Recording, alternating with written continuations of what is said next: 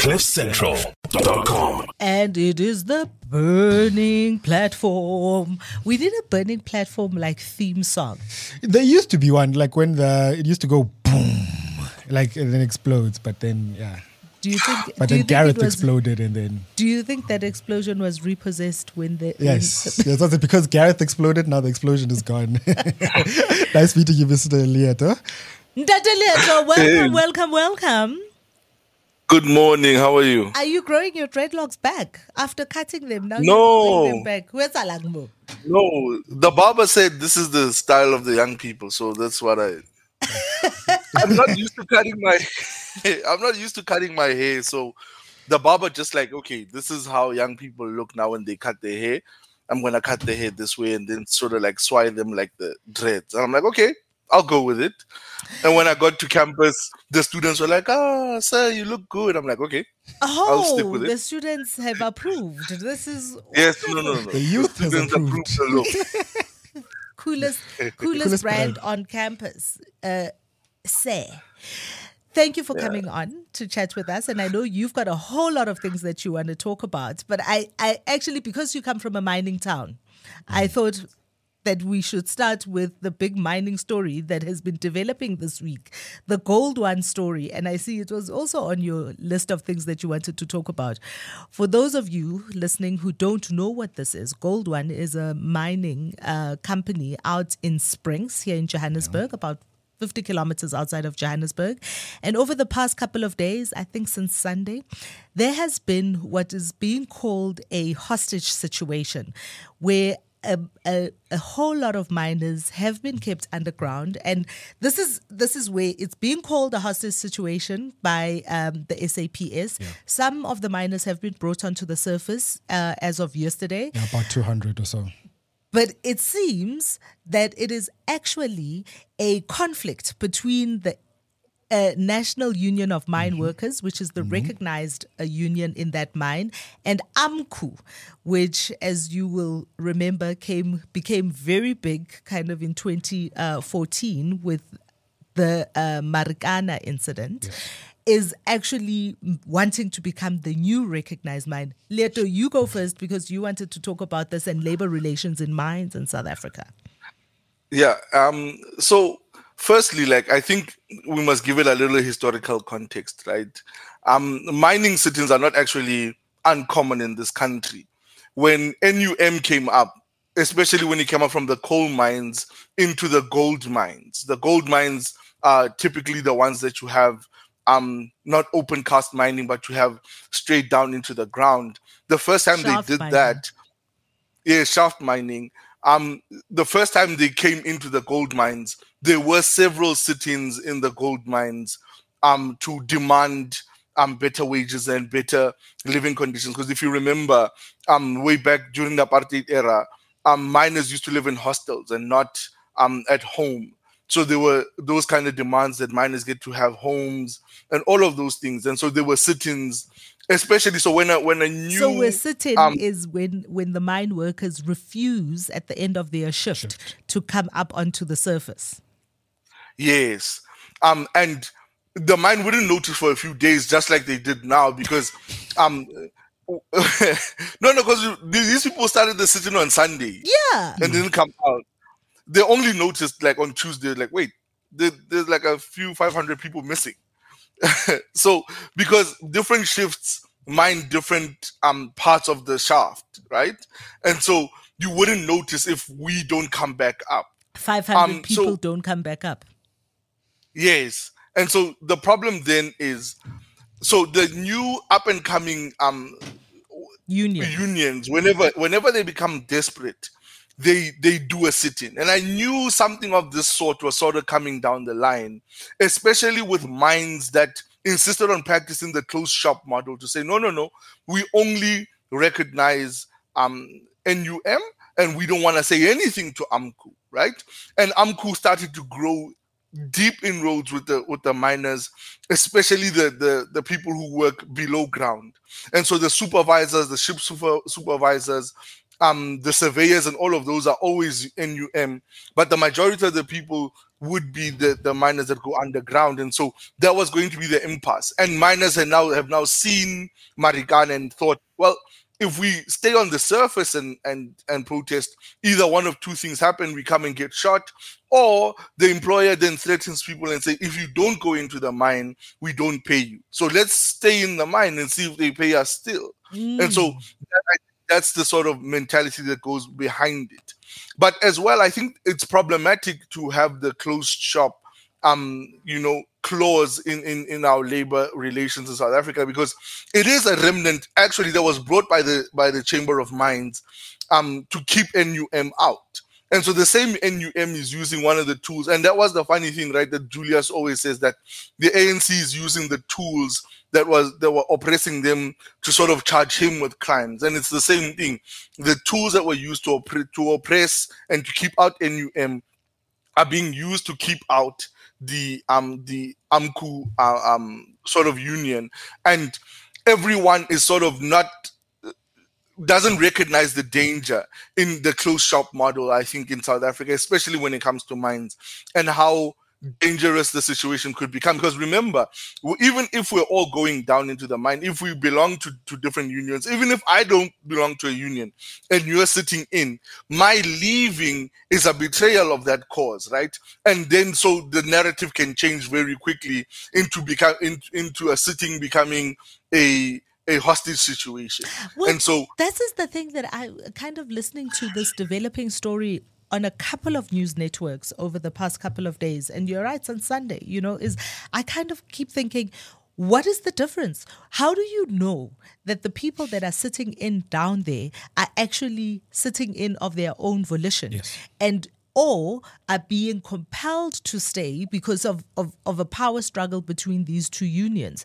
And maybe, Leeto, you want to explain uh, to some of our listeners what a closed shop model is because not everybody mm. knows what this uh, we're not all from mining towns so we may not know what a closed shop so, model is and and what that um, actually how that works for the miners and the employer as they are, as the mining houses are called right so with the closed shop model so let, let's let's take it we are we are mine a right so mine a finds itself presented with a union. Let's say it's the NUM that comes first, right?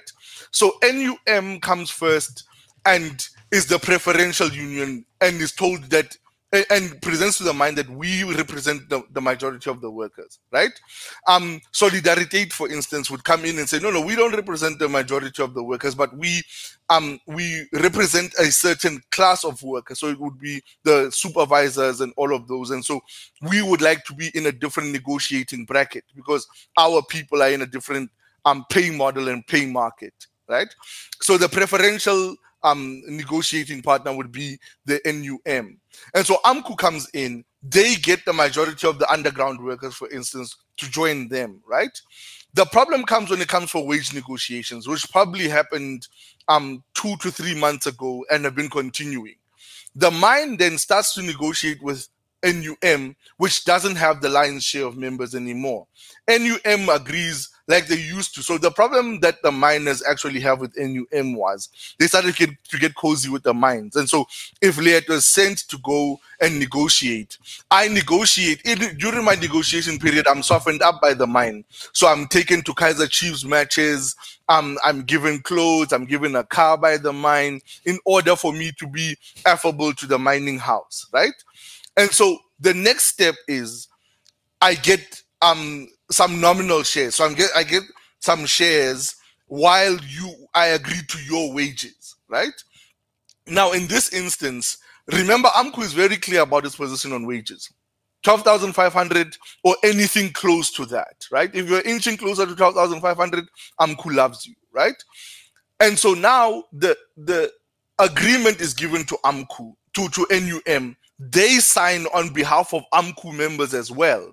And then come out of the process and say, see, if you wanted us to consider yours, you must give us your membership again and stop going to AMCU. And this is where the problem begins. The AMCU members are usually very militant, right? Because most of them are fresh upstarts from the Eastern Cape, um, the Free State. And so when they come into the mine, they come with the militancy of saying strike action and no negotiation, especially with NUM. Because at times, Solidarity would come to NUM and say, since you're the preferential person and they have a difference with the employer, you take our part of the bargaining with you and tell them our supervisors want this kind of pay raise. Um, and so we include Solidarity's um offer with NUM's offer. And what but they didn't make- do that with AMCU. So, and what do you make of this current situation at Gold One, where the there is, I mean, even this morning they were still calling it a hostage situation, and is it really a hostage situation, or is AMCU taking over? um it's AMCU taking over. So remember, a lot of people then the problem is everyone keeps saying I, I heard a labor relations expert saying, ah well, you have to um take the process that's in the courts because AMCU has taken the process to the courts. They've taken their membership numbers to the courts to, to be to be declared as the as the major um as the major union. The big problem is the mine doesn't want to recognize, which the law says they should. If I bring you my, my numbers and I bring you my memberships, you should recognize. And so it's actually the three parties I have are having a huge problem with each other, right? And so this situation, it's going to look like it, it is a sit-in because most of the miners don't want to come up right? They want to stay there and they want their point to be put across. They want their wage negotiations to go to go ahead. Because if you're thinking externally, right?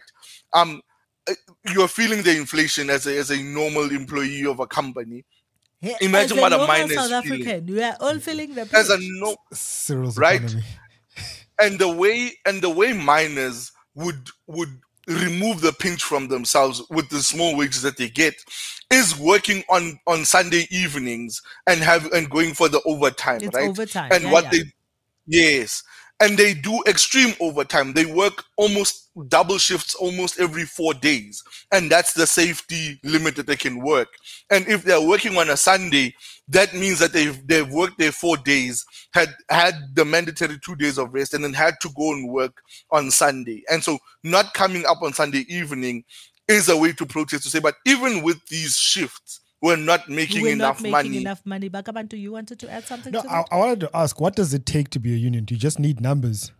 Like like you're saying, you just- um so to, to be a union it's not just the numbers you need to register there's a huge registration period that takes about a year and that's why in in marikana the, at, at first AMCU was just a name union and it wasn't registered they were in the process of registering the union right and so that's why for the most part in marikana they weren't recognized because they had no registration status but now they do have the registration status and so you can have a union Bakh'abantu and so uh, and unionize the people at Cliff Central. The numbers aren't the problem, right? So because you are going to be the first union there and have Phumi and three others, you are then going to be the the first union and you would be the closed shop. If somebody else comes in, even though they have bigger numbers, they must prove to Cliff Central now that they have the bigger numbers.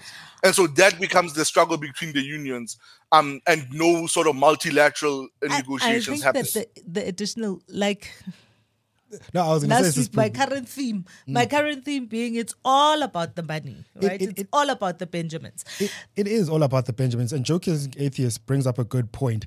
Uh, you, you speak about a sit in, Leah, right? But uh, so the way the law works, if your rights infringe on mine, then your rights become moot. You, you can't infringe on Your someone rights else's end where my nose yeah, begins. Exactly, exactly. Your right to punch ends where my nose begins. So it is a sit-in, but if 200 people escaped and they and they they're using the word that we just escaped the shaft, then it is a hostage situation by definition. Um.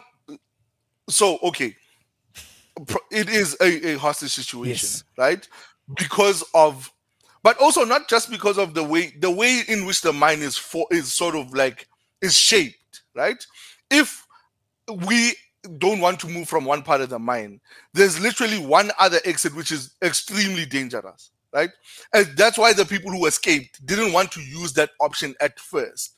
So the, the major way to get in and out of the mine is through the catch, so the elevator mm. for the mine, and that's the safest way. And so if if we're saying we're not going out, right?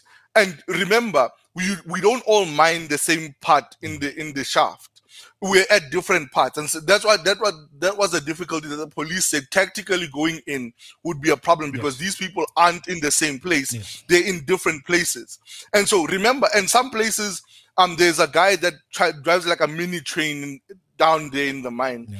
and if that guy says he's not going out and parks the train at a certain place um the majority of you might be trapped in another place and can't go past the train. Yeah. So it just depends on what the mechanics are underground, right? It could be just one guy who parked the the, parked the, the, the mining train.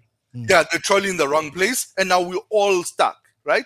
And so the other exit is there, but that exit is usually one very dangerous because it, it's um it's not very structured. It, it's it's susceptible to cave-ins. Only one person can pass at a time. If you're in a row, you su- suffer the risk of suffocating.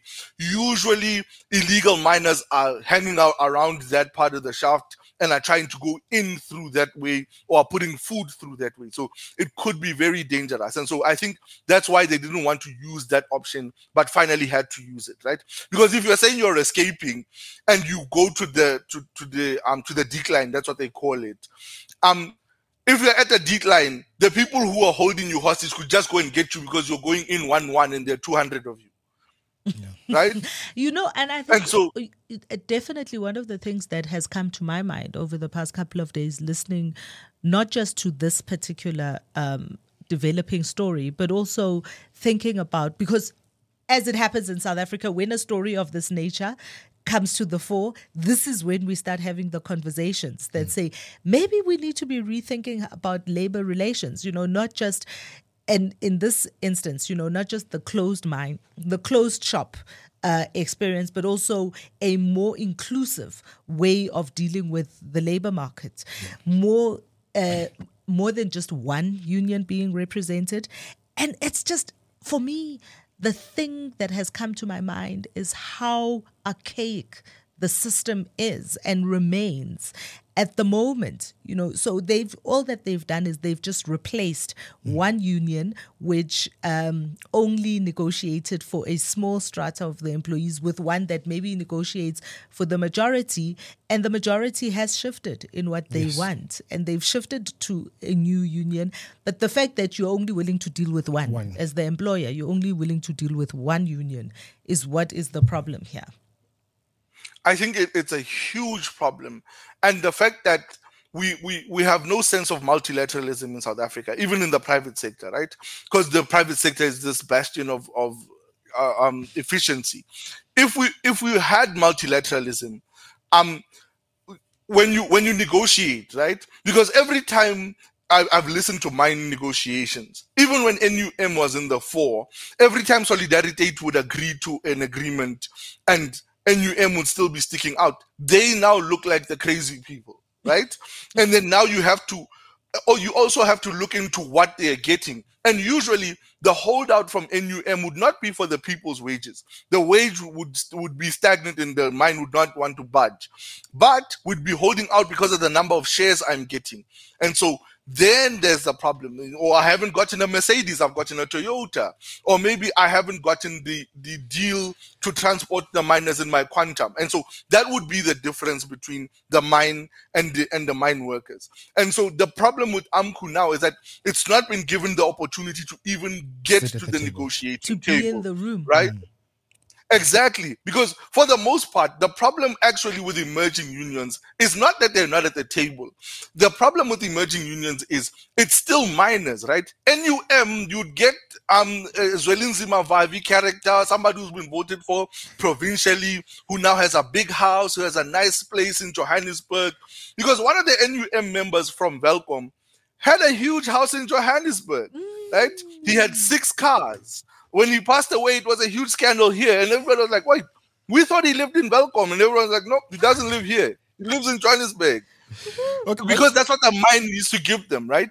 And so on the other end, the actual problem with new unions is you're going to be negotiating with miners who are actually not really astute at negotiating, who don't have who don't have the tactics locked down. They negotiate like miners. Most of them actually even need translators when it starts out. And so that process, I think, would have been such a great basis to build a solid basis for starting new ways of negotiating. Because the way we're negotiating now is the same way we, ne- we negotiated almost 50 to 60 years ago. Mm. And so that for me is so, so bad in a South Africa that we're saying is growing, but it's not actually growing at all in the way we're thinking about making this country better and the new ways we could make it better.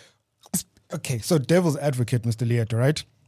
Uh, not everyone can get a seat at the table. Unfortunately, not everyone's voice does matter. The majority does rule. Yes, the majority can shift, says Phumi. So uh, the NUM workers now uh, go to AMCU, right? Because AMCU represents their needs and NUM has sold out. So, but what about the end goal here? Because if you're going to drive the business out, everyone loses.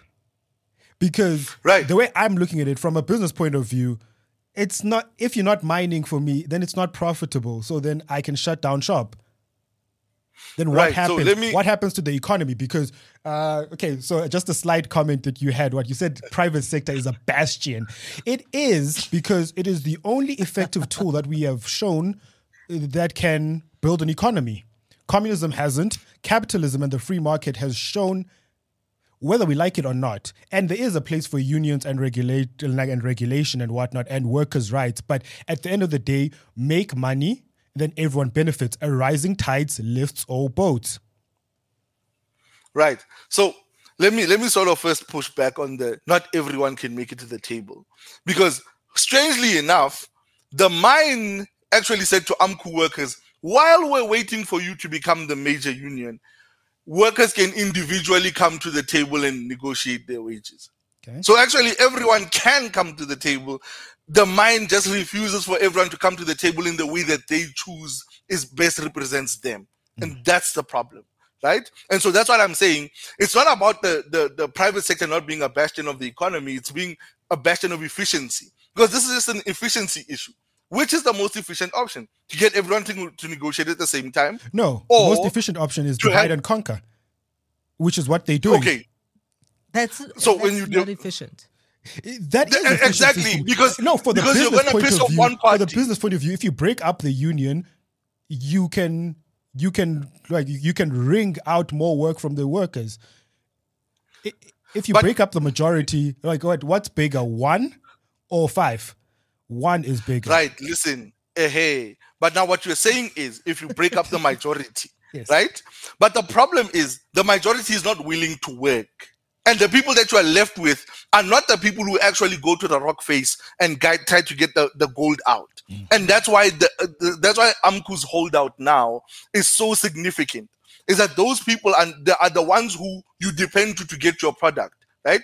The fancy pants people are the ones who escape they and they're useless to the mine. With their escape, they can't be used in another shift. That's the problem, right? And so here's the issue, right? With the so let's let's talk about the economy and the company. Mm. Actually, mines in South Africa are very. That's why I'm saying they're very efficient when it comes to a lot of things, right? The Chamber of Mines actually, when you go to be a shareholder, when the mine is being in de- is in development, you are told that we account for a strike season. There's going to be a time where we're going to piss off the miners and they're going to stop mining. Your profits are going to not be affected. You know why? Immediately after a strike, so a mine has daily targets, mm. right? And literally, some workers would not even come. The mine would refuse for workers to come out before they hit their target. Yeah. So the, the, the catch would not go down to go and get them if the target is not hit. Right? And so the the targets go up after after strike season. And so you you work longer hours after strike season, you work more overtime after strike season. And actually safety conditions are actually are actually harsher. Yeah. It's more dangerous to to go mine after strike season. And so the efficiency is amazing. There's no shareholder of a mine that has ever said, "Oh no, the miners are striking, my profits have gone lower." Their profits are always consistent. They're always the same, whether or not mining stops for even six to seven months. So, they can, they don't care. You know, the the one thing that you're raising is about the fact that it's still an, an old way of doing things. Mm. And that today they still do things the way that they were done 50, 60 years ago, which for me is an interesting thing with a little i want to do a slight pivot to something else that you raised in the stuff that you wanted to talk about. Speaking of doing the same thing over and over again is you wanted to talk about uh, the government imbizos uh, we're seeing it a lot here in, in johannesburg. We're seeing it a lot here in gauteng because we have an incredibly active, incredibly active premier in Panyaza Lesufi, who is running all sorts of schemes. And you can just see that it's because we are in, you know, we're in voting season. And so you wanted to talk about these ANC imbizos that are masked as government activity, Leeto. It's it's actually totally disgusting to me, right? Because if you look at it, so the ANC has no manifesto ideas. This is the funniest part about the elections that are coming up. The ANC is actually not presenting a new manifesto. What they're saying is they're presenting a manifesto review, right? They're putting out NEC members and the newly elected Youth League members. The NEC members, the, the, the provincial heads, and the president are going around and are doing the same thing this is the best we've done for you in the manifesto. This is the rest of the manifesto that we couldn't deliver. We're going to deliver that next. It's like a series. Like we're saying, ah, no, next time on Dragon Ball Z, we're going to to deliver this. Right? Yeah. So my biggest problem then is if you look at the ANC posters for the NEC members and the government posters for the Imbizos look exactly the same and the sitting arrangement is actually very similar. So when the president is standing there, it's all the parliamentarians sitting in the ANC regalia, not government regalia. So you find Angie Motshekga sitting there with her women's league um, regalia without a badge. They're very smart about doing that. But you can clearly see that this is an ANC rally, right? And what they're doing is they're not they're no longer going to the areas that embarrassed them before. So remember, um, Cyril did this before and came back with egg on his face. He went to the northwest, he came to the Free State and went to Kroonstad and went, went, to, to the Northern to, Cape. Yeah, um, he went to to to places where people really have no hope, right? If you go to Kroonstad, people have to travel from Kroonstad to Welkom to Welkom to come to work. So mm. almost an hour travel just to get to work because in Kroonstad there's no jobs. And he went there thinking he said, No, there's a there's a veteran, we're gonna place a headstone. And people told him to leave. And so he's no longer going back to those places. He's now going and, and showing off a dam in Potchefstroom that might come to, to work in the year and a half. And so when you do that, for me, it's so insidious because the people in this country are tired of the show and tell. But most of the people can't tell that they're being taken to a horse and pony show. And I that's think the people can tell. I yes. think the people are tired. I think the people are tired of the fact that this is the you just trot out the same stuff every now and again. And I think the people can see through that. No, no, the people are tired, but the people can't put on a, a finger on what the deception is. Because I ask people, are you tired of this? They say yes. And I say, what is it that you're really tired of? What are they doing that that's so wrong? And they can't put their finger on this is actually deception, right? Because here where I live in this joke of a town, um, it was actually on the news, national news, that um 75 of our municipal vehicles have been attached, including um, dump trucks and all of these things. And the mayor goes to other towns to go borrow um, cars, right? Um, and then, funny enough, during the, the, the, the, news broadcast, they waited for them to go live so that a dump truck can drive past and stage. um, it's it's so comical. I hate it.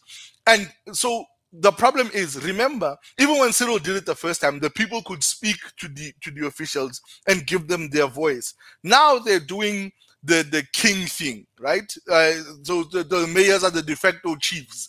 The mayor here in my town. this is a strategy, but this is a strategy. The, it, are they not on strategy to be doing exactly this? This is the strategy of the ANC. We have been in government and we have delivered these things. This is a political Yes. strategy. They're trying to stay in power. Yes. But the, you know, how many other political strategies could you employ, right? But it's But the s- tell exact the same people- strategy. It is the exact same strategy that we are seeing in the Western Cape, where the DA strategy is to say, we govern better. Look what we have done here. Bring us to your town. We can do it in your town too. It's a political strategy. Yes, but the DA is not fashioning it's so there's a there's a big divide between the DA the party and the DA the governance, right? And you can see that divide. My problem is where the ANC starts to blur the line is where our money starts to bleed into the ANC campaigns and and secretly move between the, the two. They use the same people to make the posters. The posters look exactly the same. They use the same shirts. The shirts look exact. And so the problem is the my problem is the grabby hands of the ANC, right? They can't keep their hands to themselves and to their own money. And my concern is, as always with a political strategy, they start to use the public coffers and start to to to magically make things Is disappear. But, but, okay, but but Mr. you Leeto, this is the problem with elections in South Africa. We don't vote for people, we vote for the ANC, we vote for parties. So wouldn't you say that the ANC is in fact the government, as even though we call them something else, but they are the government. The highest seat of the land is not the union buildings, it is Luthuli House. So that's what we are seeing. But you are complaining that it only applies when it comes to the money. No, no.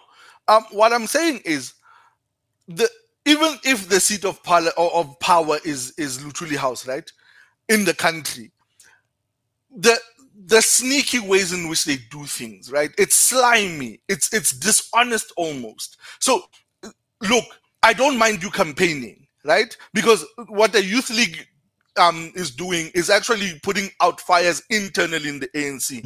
They're calling internal imbizos, they're calling them um, gatherings of cadres or something strange like that, right? And they're trying to put out fires internally because there's so much strife inside the ANC that these new faces are being put forward to go and try and quell the fires and bring unity again, right?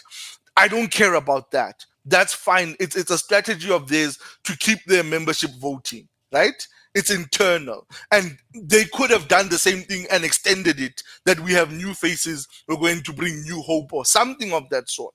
But what they do is they make this thin line between them and the NEC members where they could now start to share resources. And because we can't audit all of them all of the time, they probably are sharing resources and taking government money and giving it to the ANC. We were talking in the last hour about uh, marketing and about how marketing works, and we're talking about Lyft. I don't know if you heard this, and they are the billboard in the sky, as it were.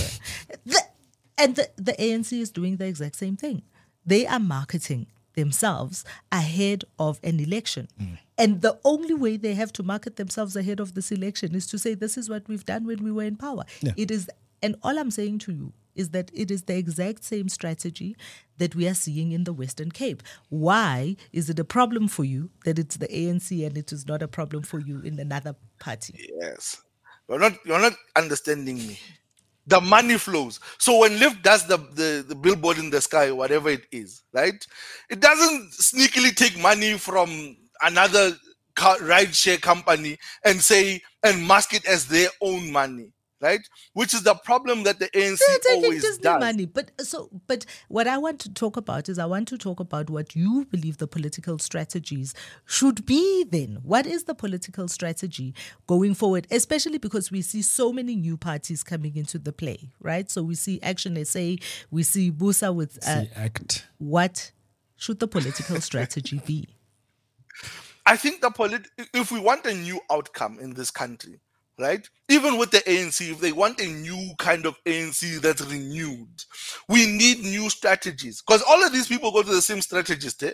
I'm I'm connected with young people from all of these parties. You look guys, you laugh, right? Um, but one of the guys from the from the new parties told me outright that, oh no, the Free State and Northern Cape for us aren't priority provinces. We don't care whether we win or lose them. Oh wow. Yet they're going to contest a national election, right?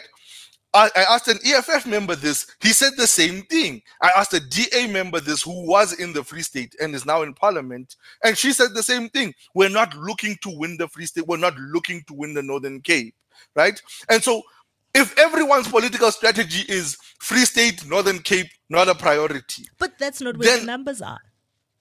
To win No, no, an no. election, you need numbers. The numbers are not in the Northern Cape. The numbers are in KZN. The numbers are in the guys Western Cape, and a the numbers are in Gauteng. So it makes no sense No, if you've got a little bit of budget to try and go for those places too. Even in a national election, you go for where the numbers are. but remember what the what South African politics are when it comes to voting. It's a game of makeup. You're trying to make up the numbers, right? That the because that's what coalition is: is make up the numbers that the ANC has and see if we can't push them out. So if the makeup isn't looking the same, if nobody's saying go to these two provinces, because um Rise Mzansi actually went to to the Northern Cape and did one stint. And then they did a 360 about them not being a priority province because they got there and people were hungry for a new party to be involved. And they looked and they said, well, this place looks like it's it's fertile ground to plant something. Yes, we might not win the election with them, but if we plant something now, the next time we're doing elections, they would recognize us. But because they go to the same political strategists and do the same old political strategies, we and then next year, like crazy people, we're expecting a different result, right? We're expecting somehow that there's going to be a large shift in Johannesburg that 8 million people are going to suddenly move from the ANC and suddenly flood into the other parties, which is, like I said, it's a game of makeup, right? Mm-hmm. Where do we make up these people that the ANC seem to have a grip on? Maybe we could steal in Johannesburg, we could steal 2 million people from them. Let's assume, right? And we're not, it's not only the EFF stealing the 2 million people, they're divided amongst all the other parties, right? Where do we make up the rest? And so my problem is in South Africa, we, we seem to be locked in our ways in every sector. If one thing has been working since apartheid, ah, this is, this is our thing. Even though apartheid so is dead, apartheid's right? fault. No, no, no. It's not even apartheid's fault. Like, yeah, yeah, yeah. It, it worked in 94 for the ANC. So all elections are 94. And so that's the big But problem for me. 2024 is our 1994. Yeah. But Oh, woman, please stop saying that. I hate it so much. Mr. why Leeto do you just hate it? This is their slogan. yes. This is their slogan. Those are the that's the worst slogan. It's not 1994, right? It's worse than 1994. This is our most desperate time. If the ANC makes it into office in 2024, if it's 1994, because in 1994, what was the result? The ANC won. Yes. Stop saying it's 1994. Say it's something else. Say it's the new 1994. Bakh'abantu, you wanted to add something. No, something. I, I, I, d- I, I just wanted to see if Mr. Leeto saw this one. Uh, this big shift. uh, Oh. This big shift in political spheres and political power. Is it a big shift? Do you think it is a big shift, Bakh'abantu? I, I, I don't know if she has a constituency. I don't think she, she it is a shift, but uh, it's more political theater than anything else. Yep. Uh, oh, also, she released a statement that uh, only the EFF can end load shedding in South Africa. So I think that is powerful, right? From the person who saw the books ki- thinks that the EFF can end load shedding in South Africa. So- and I saw there's a headline that there is another famous person that will be joining the EFF. I'm not sure if they will be joining the EFF because I also saw a, a video that had um, one of uh, the one of the big DJs from Ukhozi FM in Hmm. Yes. KZN talking at an EFF rally, and I wondered if that's the big name that they were bringing across. So Do I- you think this makes a difference, Leeto? These big names that are coming onto the EFF. I mean, they recently brought Jimmy Manyi they have now brought Busisiwe Mkhwebane.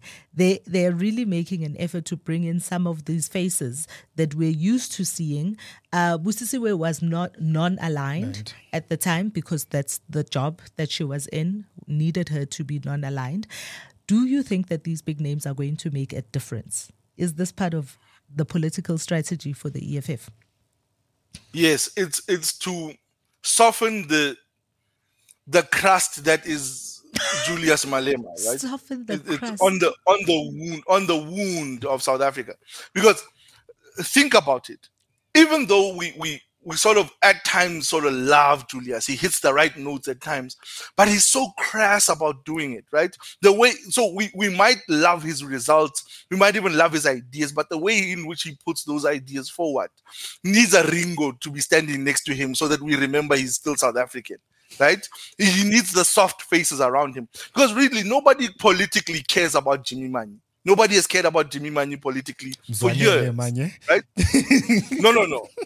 When he was when, he was in Welkom, so let me tell you the, the story of Jimmy Manyi. Jimmy Manyi used to be a miner in Welkom, and he wasn't Zwanele then because he was heading up the union. Yes. That's how he got his nice house in Johannesburg. That's how he started to go to Johannesburg. Is he the one? He was he the one that got the mine. nice Oh house? no, the one Names with the nice up. house. No, no, no, they- The one with the nice house. Yeah, he passed so away. Jimmy. No, no, he started. He started the. He started the the, The foundation trend. for nice houses in Johannesburg. Yeah, he insisted on the miners. Once he was elected into NUM, he insisted on being called Jimmy because the white people needed to, to know him with his English name. So I'm gonna call him Jimmy for the rest of my life as a Welkom citizen. It's his name from here. That's how we know him. He's not Mzwanele. He's Mzwanele now that African names are popular. Yes. Hayi Let's get man, out of here. bantu. Mm. Yes, so you're saying nobody cares, but these faces are meant to soften the crust on the wound. You say? Yes, because remember, and Busisiwe Mkhwebane, even though she's got her scandals, falls under the the we we are bringing in the academics Yes. kind of that's mindset, what it looked right? like to me too. yeah, yeah. She she's got she's got her law degrees, and she's so she looks like part of the thing that they call they're trying to build this sort of like a conglomerate of people who are graduating and upwardly mobile, and sort of the the, the smart black evolved mm. to EFF, and that's sort of the strategy that they're putting forward because Malema alone, I don't think gets them the votes that puts them over the hump. But him with a softened view and the kinds of people around him might get him across as somebody who's seeming to be accepting of different views right? And it doesn't also look like he's trying to also not look like um bantu holomisa and Terror Lekota at the same time because you say that simultaneously, the news of I think it's almost 65 councillors and members of parliament who were expelled because they were not able to bring the buses Yes. to Joburg. I wanted to ask It's- about this that. is at the same time, you know. And there was also another video of uh, Ungizwe, Ungizwe Mchunu, him of Azkale, uh, lambasting basically Julius Malema for that decision, but which makes him If a you're going- dictator. no no if you're going into the into the eff you expect such things right because my, the first the expelled first for not bringing a bus. Aibo. do you know how much they charge the parliamentarians to that they have to contribute Please take. I saw a breakdown. I saw a breakdown of how much they because think obviously I think it's almost thirty percent of the of their salary that they have to put back into the into the EFF. and have this is buy including- buggies, and they have Yeah, to buy a buggy to serve their community. and this is including the councillors, by the way. It's not just parliamentarians. Every office holder of the EFF has to give like a large amount to the EFF, right? And so you're expecting something stupid like that to happen. And the way Julius masks it is this: you have to be in tune with your community. You, you, it's not your money. You don't have to put out money yourself. But if you are an EFF member, if you're truly EFF, you'll go and source funds because we're tough like that. Because that's what he's trying to build. That's the brand. So EFF built tough can um, can sort of fundraise anywhere and anywhere with anyone. And so if you fundraise, will allow you to do it, right? And that's my big and that's the that's the sort of crass part of Julius Malema. But he also has to do that because right now the EFF also has no time for freeloaders. It has no time for people who are standing still. It has no time for comfortable people like in the ANC. An ANC member. they- You looked at that parliament when they were voting for the new, um, for the new public protector, and you were going, who? All over the screen, I'm going, who is this? Who's the person standing and shouting? Who's who's this? Because I was telling guys, you don't understand how There are understand how 400 people in parliament. There are 400 people in parliament. of the 400, I haven't seen 200 of them. I haven't seen them. It was the first time I saw them on that day, screaming and shouting like killed kids in a kindergarten, right? And so my problem is you've never even seen those people, but they're there, and the ANC accepts that they're there. Right? They might be there because they know somebody, they're a friend of somebody, somebody's my uncle, and now I'm in the I'm in parliament. The biggest problem with the EFF is they can't afford any of those. Because if you if you at any time get any of those freeloaders who don't fundraise for you, don't bring the buses, then there are a few less faces in the crowd of the EFF, right? The the red sea that we're always seeing, and so FNB Stadium is not filled up for Julius Malema to raise his fist on the podium, and so the the optics then don't look like what they should. And I, I get it, but still, his his sort of crass nature needs a softening blow, and I think that's the only way for him to to go over well with the voter base, because all, even the young people don't like some of the things that he does. I don't understand why there is so much outrage on the fact that the EFF expects its uh, its deployees, members of parliament and councillors, to put in a certain amount of their salary back into the EFF when at the very same time there is an expectation of DA members to bring in a certain amount of uh, fundraising. There is the same expectation of Action SA members. I mean, we saw this on the news with uh, uh, Herman Mashaba and what some of those individuals who want to stand for positions within the party, how much they have to bring in in terms of fundraising. So why the outrage for Julius when he says we're going to send you to parliament or we're going to send you to be in the council and you must bring in some of this money back into the party? The party needs funds to run. Yes. Plow back. Plow back, yes. Yeah. No, no, no. You are plowing back, right? That's fine. I get the plowing back.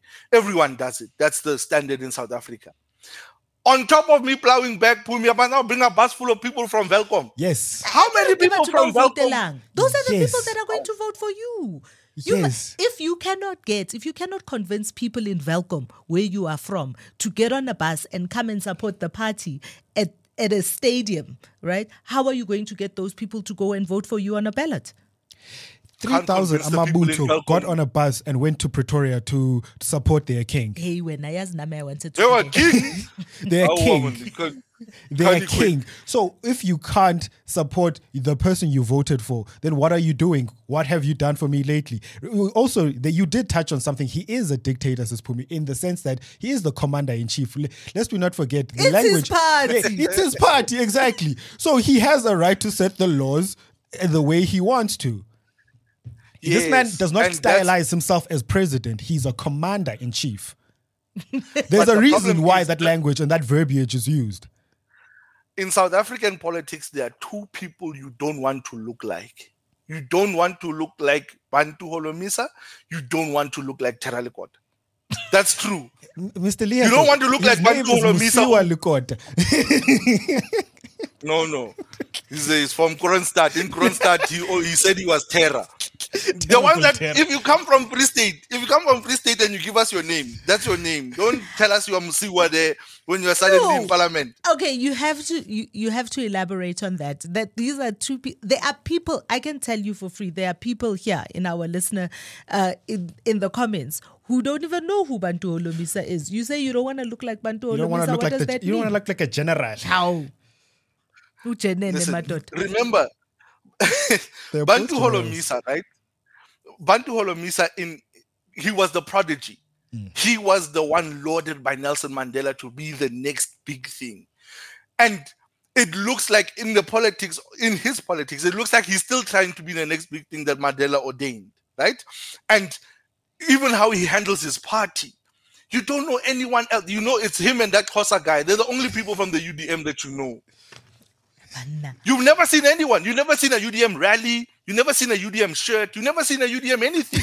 It's And just yet him. they are represented in parliament. Yes. Yes, but then you do, you they're represented and their growth is stunted like a like a child who. so, so just to refine yeah? your argument that you made here, Mr. Leeto, about um, the political strategy and how it is so archaic in South Africa. Uh, I've listened to the language that we've talked about on the show. We are talking about stealing votes from the ANC. This is how most political parties speak. This is how the DA speaks. We're going to take votes from. What about the free votes? The people that are disenfranchised with the voting system, the disenfranchised with government, the people who don't know about voting, They're who not- don't know about how participation and all these things. Because it doesn't matter if you take votes away from the ANC. We're talking about taking votes away from the ANC. The EFF might steal 2 million.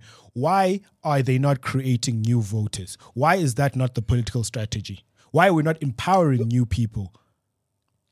The voters who are gone aren't coming back. But I they are new voters. They are new voters. The, the, the uh, my sister just turned 18. She's going to vote in the next election. What I looked is, at the pe- campus. You are shaking I your head. Campus, you are shaking your head vigorously for those who can't see you. Why are you shaking your head like that? Talk to me about on-campus I, voters. I'll tell you a secret. I teach them every day. They do not care. They like very simply campus participation with campus voting has gone down so significantly that campuses have stopped inviting the IEC to come and conduct conduct the, the elections. They just do it online now. That's how that's how bad it's become. There's no large voter base. The SRC in most campuses is not even voted for uh, by by 10% of the population of students. Literally, if your if your member is wearing a shirt, they're gonna go vote for you. All other students don't care. Mm. And so that the generation that's coming, the new voters, even the voters who who haven't been voting, those people aren't coming back because they aren't impressed. And our political parties aren't even looking to impress them. The only person who's talking about them is Mmusi Maimane, and we don't actually know what Mmusi is doing with his party. Yeah, we don't. So do. that's the big problem.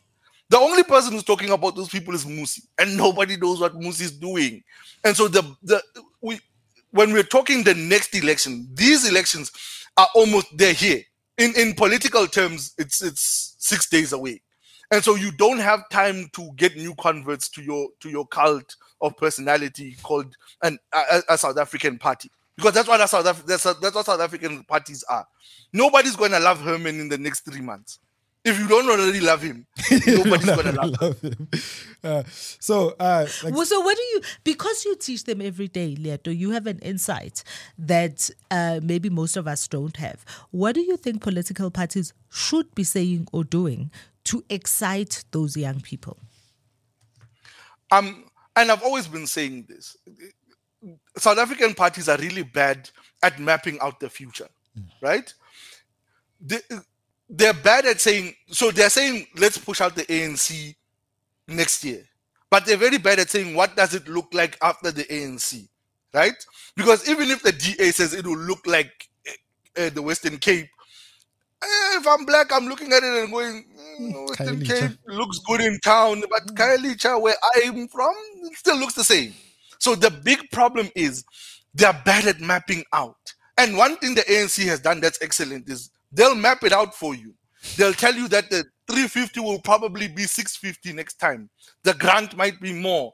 They, are good at mapping out, even with their mistakes. They're good with mapping out what the mistake doesn't look like. Right?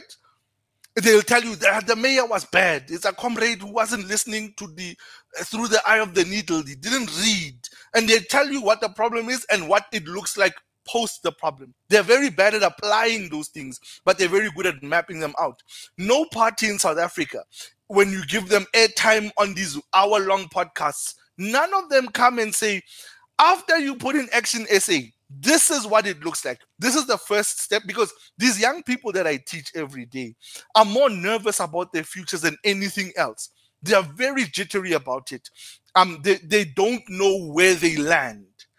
They don't even know where they are now. They're positioned now. So you can't even, most of the parties can't even tell them where young people are positioned in South Africa in order to take us forward. They can't tell us as a young person, this is where you are. This is where you think you are most useful, and this is what you might do. So if somebody comes in and says, we're to do a youth service program and not the yes thing, that stupid thing that Cyril does. We're to do a, a, a, simple youth program where you go into a government position. You are going to be a policeman.